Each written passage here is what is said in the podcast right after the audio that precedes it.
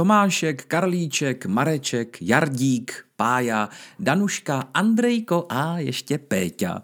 Ptáte se, co mají všechna tato jména společného? No tak pokud jste byli v minulém týdnu volit prezidenta České republiky, tak už to bez zesporu víte.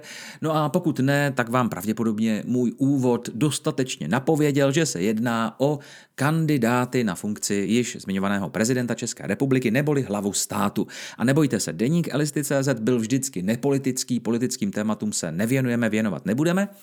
Eh, takže já tady nebudu komentovat zbývající dva eh, kandidáty Petra Pavla a Andreje Babiše, kteří postoupili do druhého kola. Petr Pavel 35,40%, Andrej Babiš 34,99%, čili velmi těsný výsledek. Eh, my máme ten svátek demokracie, jak se někdy honosně říkává, spojený právě s tou možností jít svobodně volit. Na druhou stranu já bych chtěl jenom připomenout, že máme také právo jít svobodně nevolit a možná zbytečně jako se dohadujeme s těmi, kteří volit na rozdíl od nás nechodí. Já to ve svém okolí mám, já volit, volit chodím od 18 a eh, dost často jsem se potýkal s tím, že v mém okolí čas od času panuje názor, nemám koho volit, to znamená nejdu k volbám. A já jsem se už konečně naučil to respektovat, protože ono jako eh, jít volit to menší zlo není tak úplně správně. Takže chápu, že když někdo nemá možnost volit srdcem, tak ten analytický přístup eh, k té volbě eh, není třeba to řešení, které by vyhovovalo každému. Na druhou stranu analytické rozhodnutí je někdy potřeba a věřím, že v těch volbách to eh, běžně takhle funguje, protože zrovna tahle ta sestava kandidátů pravděpodobně nebude ideální pro každého z nás a musíme si tam, pokud se tedy chceme voleb účastnit, musíme si tam někoho najít.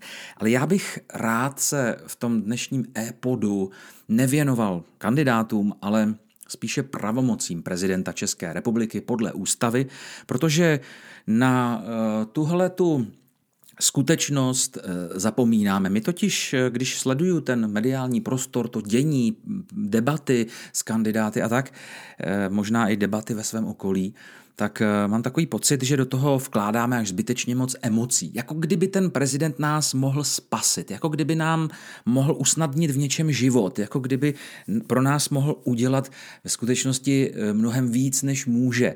Tak eh, pojďme si teď, prosím, pěkně, pokud vás to bude zajímat, upřesnit pravomoci a to, co vlastně hlava státu pro nás jako pro občany reálně může udělat. Je tady znělka a pak se na to podíváme.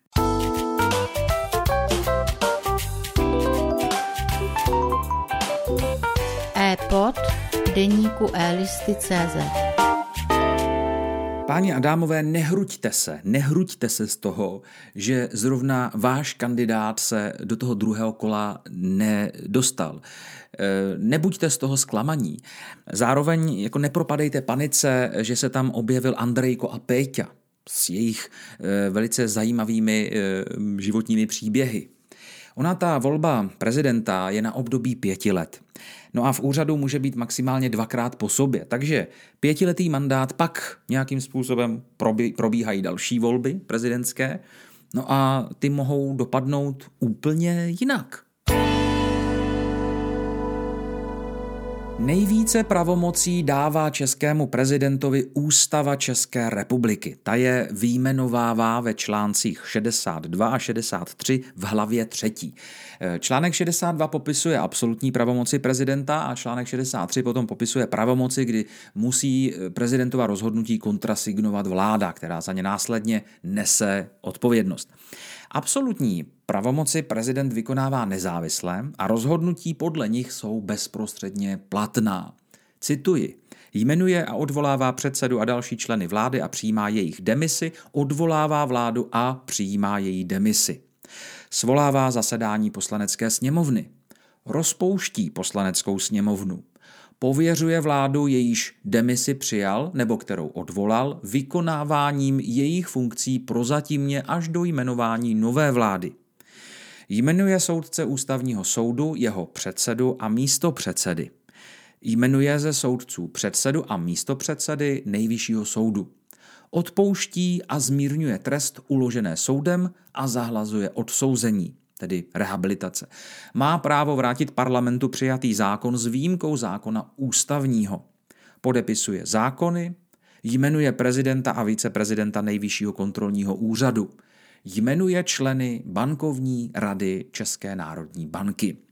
Pravděpodobně většina z vás už eh, slyšela o milosti prezidenta republiky nebo o prezidentském vetu. Ta milost to je zvláštní pravomoc prezidenta, dovoluje mu odpouštět a zmírňovat tresty uložené soudem anebo zahlazovat odsouzení. Český prezident má právo vetovat zákony. Jde ovšem o suspenzivní veto. V praxi to znamená, že vrátí parlamentem schválený návrh zákona zpět poslanecké sněmovně, a to ve lhůtě 15 dnů, počínající den po předložení zákona k podpisu, a to s odůvodněním. Nemůže tak učinit u ústavních zákonů. Přehlasovat veto může nadpoloviční většina všech poslanců, prezident ale může podat ústavnímu soudu návrh na zrušení zákona, zákon však nabude platnosti. Posloucháte e-pod deníku e-listy.cz.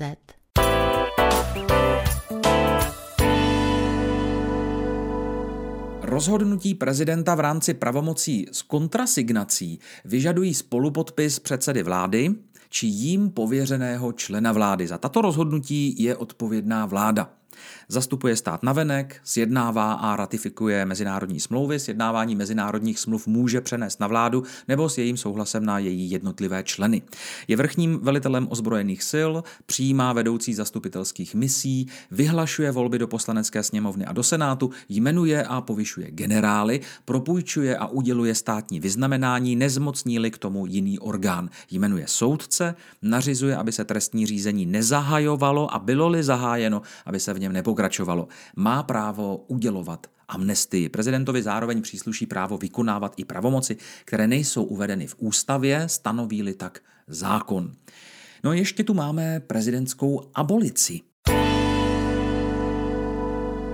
Prezident má kromě práva na udělení milosti, kdy člověku odpustí či sníží trest, případně zahladit odsouzení, i právo udělit abolici. Tím zastaví trestní řízení, případně nařídí, aby se trestní řízení vůbec nezahajovalo. Rozhodnutí o udělení abolice ovšem musí kontrasignovat i premiér nebo pověřený člen vlády. No a pak tu máme prezidentskou amnestii. Ústava dává prezidentovi i možnost vyhlásit amnestii, díky tomu může prezident hromadně promíjet a snižovat snižovat tresty, případně hromadně nařídit, aby se trestní řízení nezahajovalo či aby bylo zastaveno. Amnestie se může vztahovat i na přestupky. Posloucháte e-pod deníku e-listy.cz.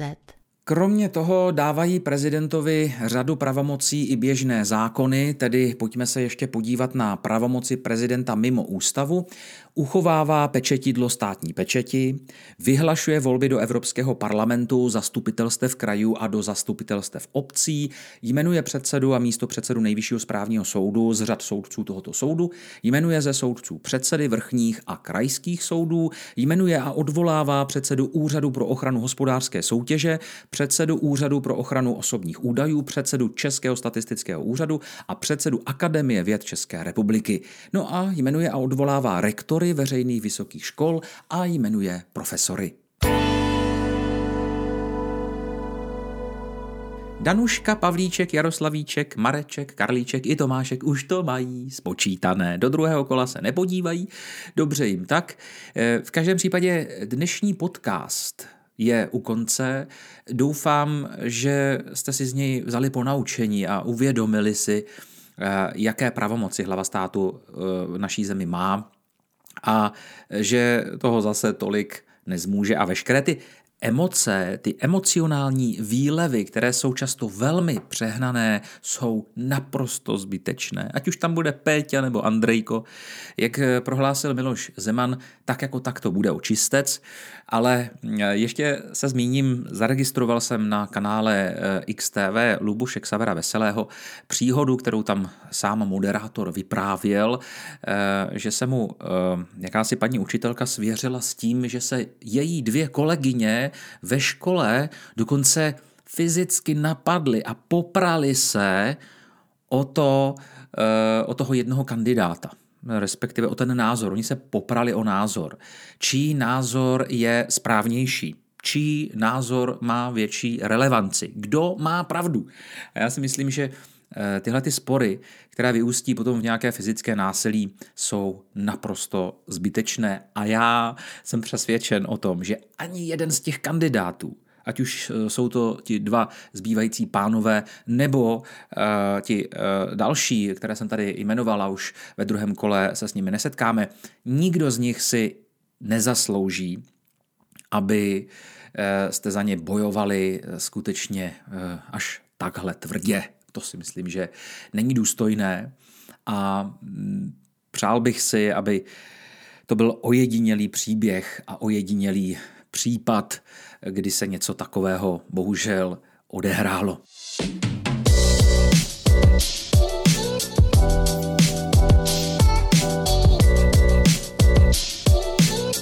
Posloucháte e-pod deníku e-listy.cz.